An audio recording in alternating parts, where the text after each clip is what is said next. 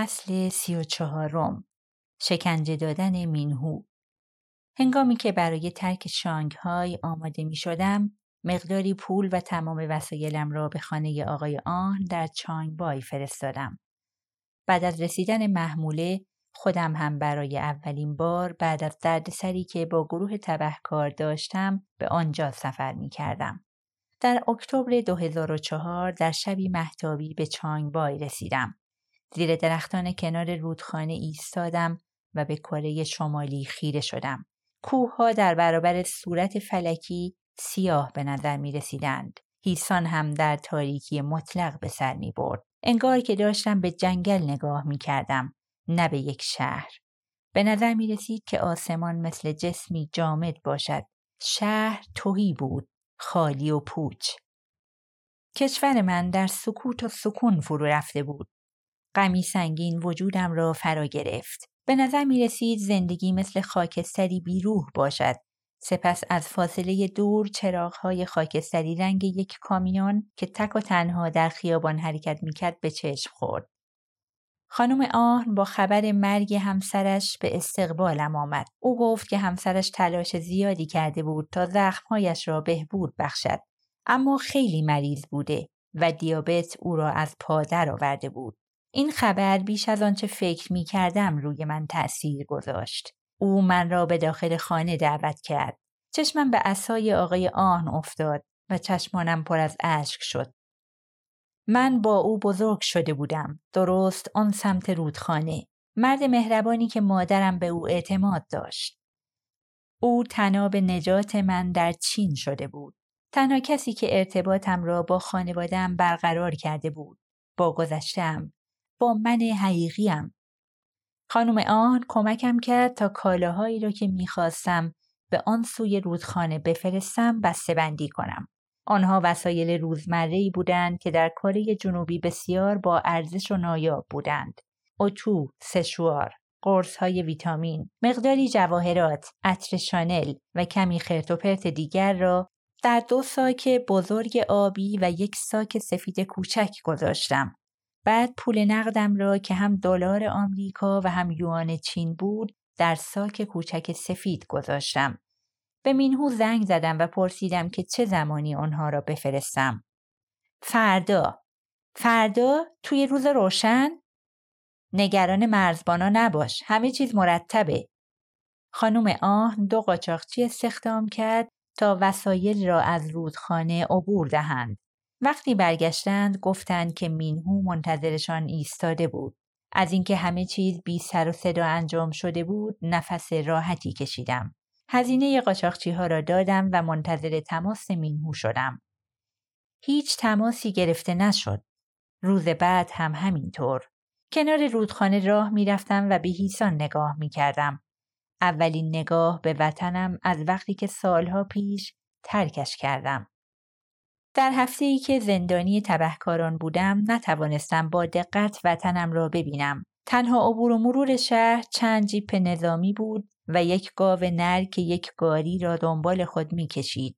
در طول مدتی که آنجا زندگی می کردم چنین چیزی ندیده بودم. تنها رنگی که از شهر به چشم می‌خورد عکس رنگی کیم ایل جونگ روی دیوار ساختمانی بود که از دور به چشم می‌خورد. به نظر می رسید شهر خراب و ویران شده و هیچ چیزی تغییر نکرده بود. همه چیز مثل قبل بود. در چین هیچ چیزی ثابت نمی ماند. همه چیز در چنان فعالیت ساخت و ساز و بازسازی قرار داشت که باعث می شد شهر در طول یک سال غیر قابل شناخت شود.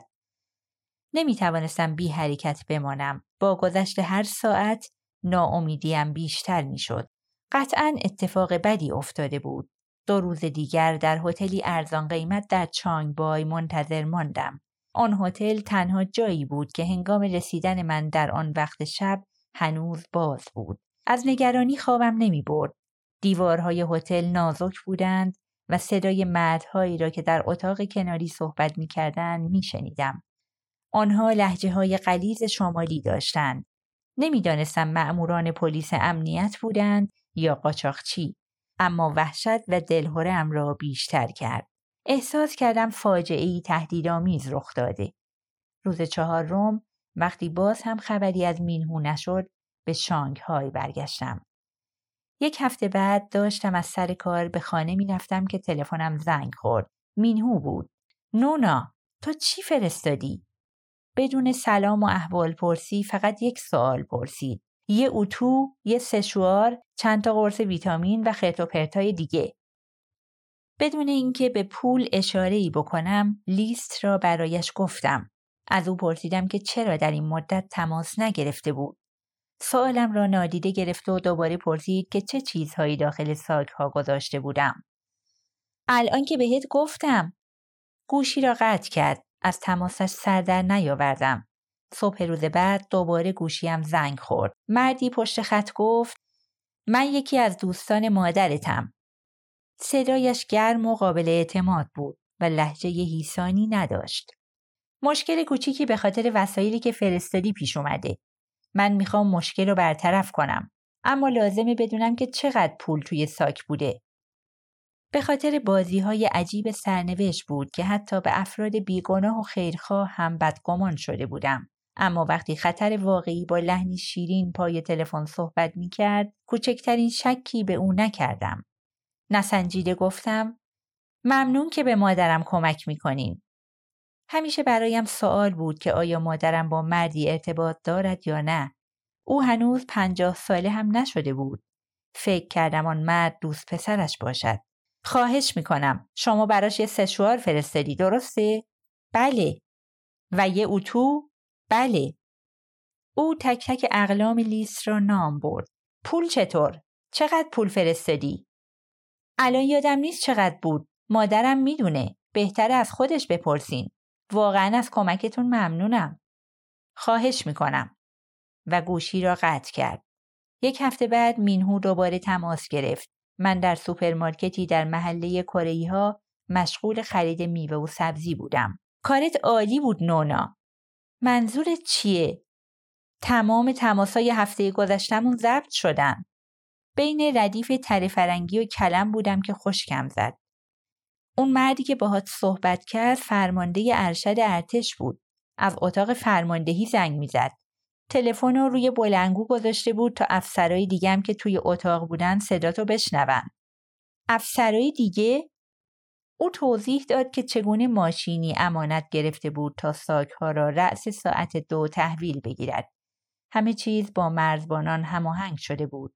اما همین که داشته ساکها را در ماشین میگذاشته یک افسر ارتش پایه از راه دور سوار بر دوچرخه ظاهر می شود. می بیند که مینهو مشغول چه کاری است و شروع می کند به فریاد زدن. مرزبانان فرار می کنند. مینهو هم با سرعت بالا ماشین را میراند و میگریزد. همان شب هفت هشت نیروی مسلح در خانه را میکوبند. خانه را میگردند و دو ساک را پیدا می کنند. اما از ساک سوم کوچک و سفید رنگ خبری نبوده است. چون مینهو آن را بیرون از خانه مخفی کرده بود. او و مادرم را دستگیر و در سربازخانه ارتش کره در هیسان حبس می کنند. زیر بازجویی ها مینهو اصرار دارد که همه چیز در آن دو ساک آبی بوده. زیر بار نمی رود که ساک سفید سومی هم وجود داشته. اگرچه افسر ارتش شک نداشت که سه عدد ساک دیده. مینهو را به سلولی میاندازند. کمی بعد دو افسر بازپرس با لباس فرم وارد می شوند و با شلاق لاستیکی به سر و بدن او میکوبند. باز هم او منکر همه چیز می شود. در صورتی که می‌دانست چقدر پول در ساک سفید بوده. من به او گفته بودم. اما گفت ترجیح داده بمیرد اما نگذارد آن حرامزاده ها به پولها دست پیدا کنند. اوه مینهو در حالی که به حرفهای مینهو گوش می‌دادم سر جایم خشکم زده بود. سبد خریدم را روی زمین گذاشته بودم و نمی توانستم حرکت کنم. مادرها و بچه ها با تنه زدن از کنارم رد می شدن. مادرم از داخل سلول صدای گریه ها و ناله های برادرم را زیر شلاق می شنود. امیدوار بوده که برادرم خیلی زود اعتراف کند. اما مینهو این کار را نمی کند. دقیقه ها پشت سر هم سپری می شود. مادر دیگر طاقت نمی آورد. در آهنی سلولش را تا جایی که توان دارد محکم می کوبد و فریاد می کشد که به هرچه آنها می خواهند بدانند اعتراف می کند.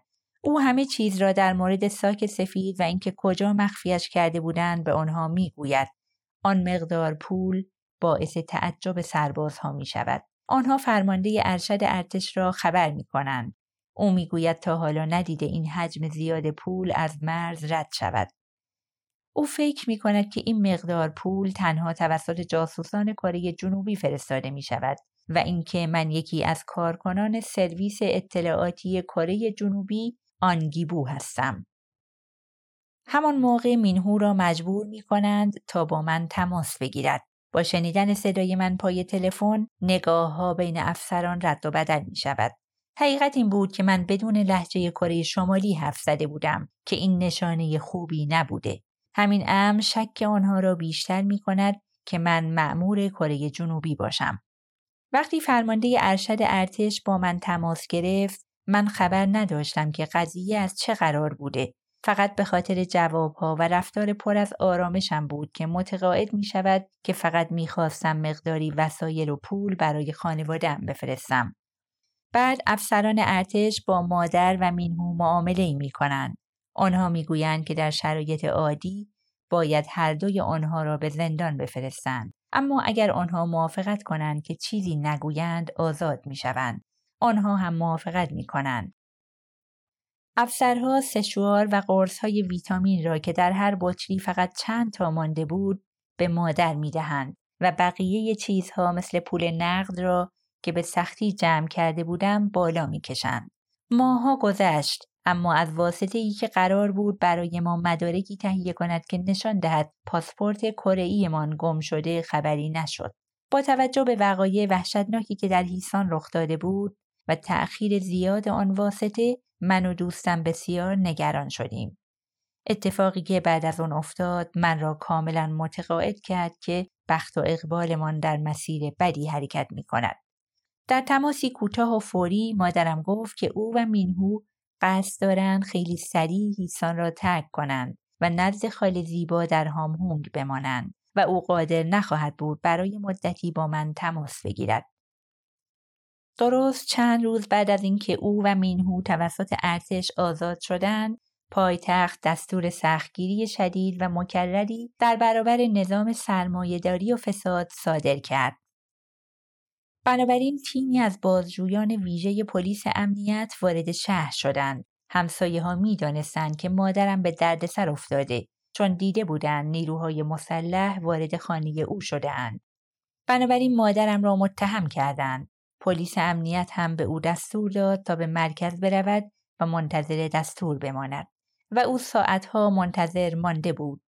او می‌دانست افرادی که وارد این مکان می‌شوند گاهی اوقات دیگر خارج نمی‌شوند. بنابراین درخواست کرده بود تا از دستشویی استفاده کند. بعد در را قفل کرده از پنجره کوچک بالای دیوار عبور کرده وارد خیابان شده و سمت خانه فرار کرده بود. موقعیت به قدری جدی شده بود که دیگر با رشوه و گفتگوهای معمولی حل نمی‌شد. اما او می‌دانست این گونه سختگیری ها توسط پیونگیانگ چگونه عمل می کرد. اگر در طول بازجویی ها خودت را گم و گور می کردی می توانستی بعد از اینکه آبها از آسیاب می افتد بی سر و صدا بدون هیچ عواقبی برگردی. مادر خانه را قفل کرد و با من تماس گرفت تا بگوید که دارد از هیسان می رود. همین باعث شد از حرکت بیستم. آنقدر اتفاقات ناخوشایند افتاده بود که ترسیدم بخت من را یاری نکند. استفاده از مدارک تقلبی برای گرفتن پاسپورت کره جنوبی بدترین ایده به نظر می رسید. قطعا این کار به فاجعه منتهی می شد و من و اوکی دستگیر شده و به کره شمالی بازگردانده می شدیم. اوکی هم با من موافق بود. ما با آن واسطه تماس گرفتیم و قرارمان را کنسل کردیم. سه ماه گذشت تا اینکه مادرم حس کرد بازگشت به هیسان امن خواهد بود. او با هوشیاری و احتیاط کامل یک یخچال جدید چینی و مقدار زیادی پول نقد به مسئول اصلی بازپرسان داد تا اسمش را از لیست مزنونین خط بزند و به خانهاش برگشت. همسایه های مادر که او را متهم کرده بودند با چشمانی خیره به او زل زدند انگار که روح دیده باشند مادر مجبور بود مثل شهروندانی معمولی با آنها سلام و احوال پرسی کند و لبخند بزند. انگار که همه چیز فقط سوء تفاهم بوده. آنها گفته بودند شایعه شده بود که به اردوگاه زندانی ها فرستاده بودنت. آنها هر روز انتظار میکشیدند که مأموران دولتی بیایند و اموال مادرم را تصاحب کنند. در نهایت مادر متوجه می شود که باید آن محله را ترک کند و به محله جدیدی نقل مکان کند.